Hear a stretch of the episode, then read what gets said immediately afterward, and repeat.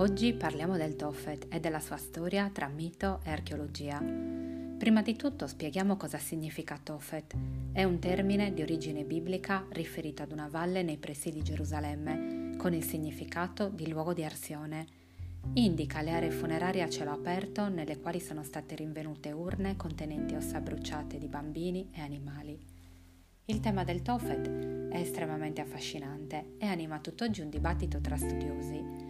In diversi passaggi della Bibbia ebraica, ossia l'Antico Testamento per i cristiani, si parla di un rito consistente nel far passare i propri e le proprie figlie per il fuoco. Tale rito sarebbe stato praticato nel Tophet da giudei e israeliti, imitando i costumi di popolazioni straniere e contravvenendo ai dettami del loro Dio.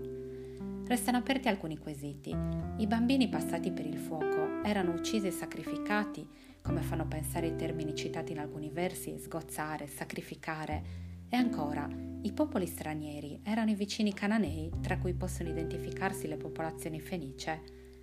Altre fonti, come gli autori di lingua latina e greca, tra il V secolo a.C.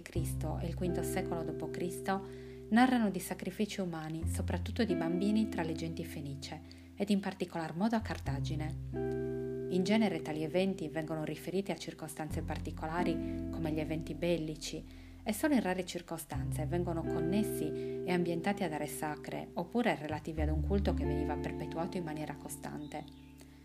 Alcuni racconti sono lontani nel tempo dagli autori che li tramandano, ma altri invece vicini e potrebbero non costituire opere di immaginazione.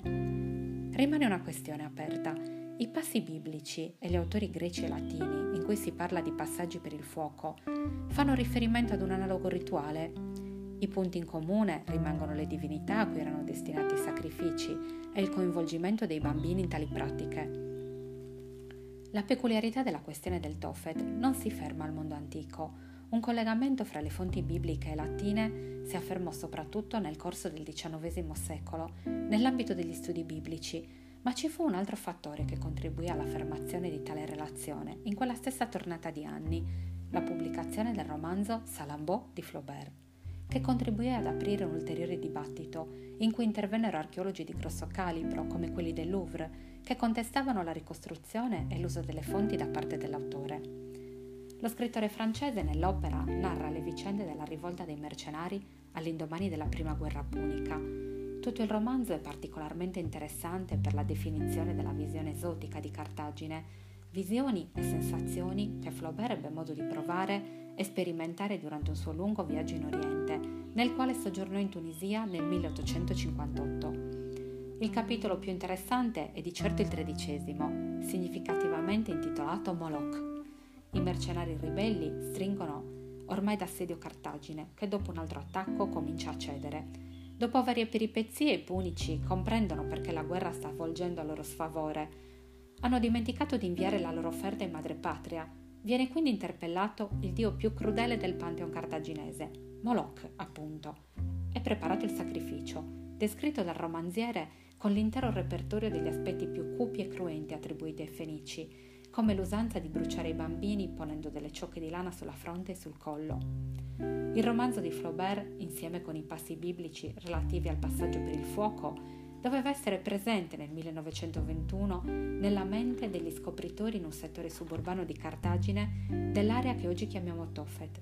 Tale zona è significativamente conosciuta infatti anche come Salambou, proprio in ricordo del romanzo francese. Da quel momento in poi la ricerca sul Tophet e soprattutto sulla sua funzione non ha praticamente avuto sosta, oscillando tra diverse posizioni, tra l'affermazione che tutte le deposizioni infantili dei Tophet fossero il frutto di sacrifici e la negazione del sacrificio umano. Vi saluto e vi do appuntamento alla seconda parte di questo podcast nel quale parleremo delle stele e dei corredi del Tophet.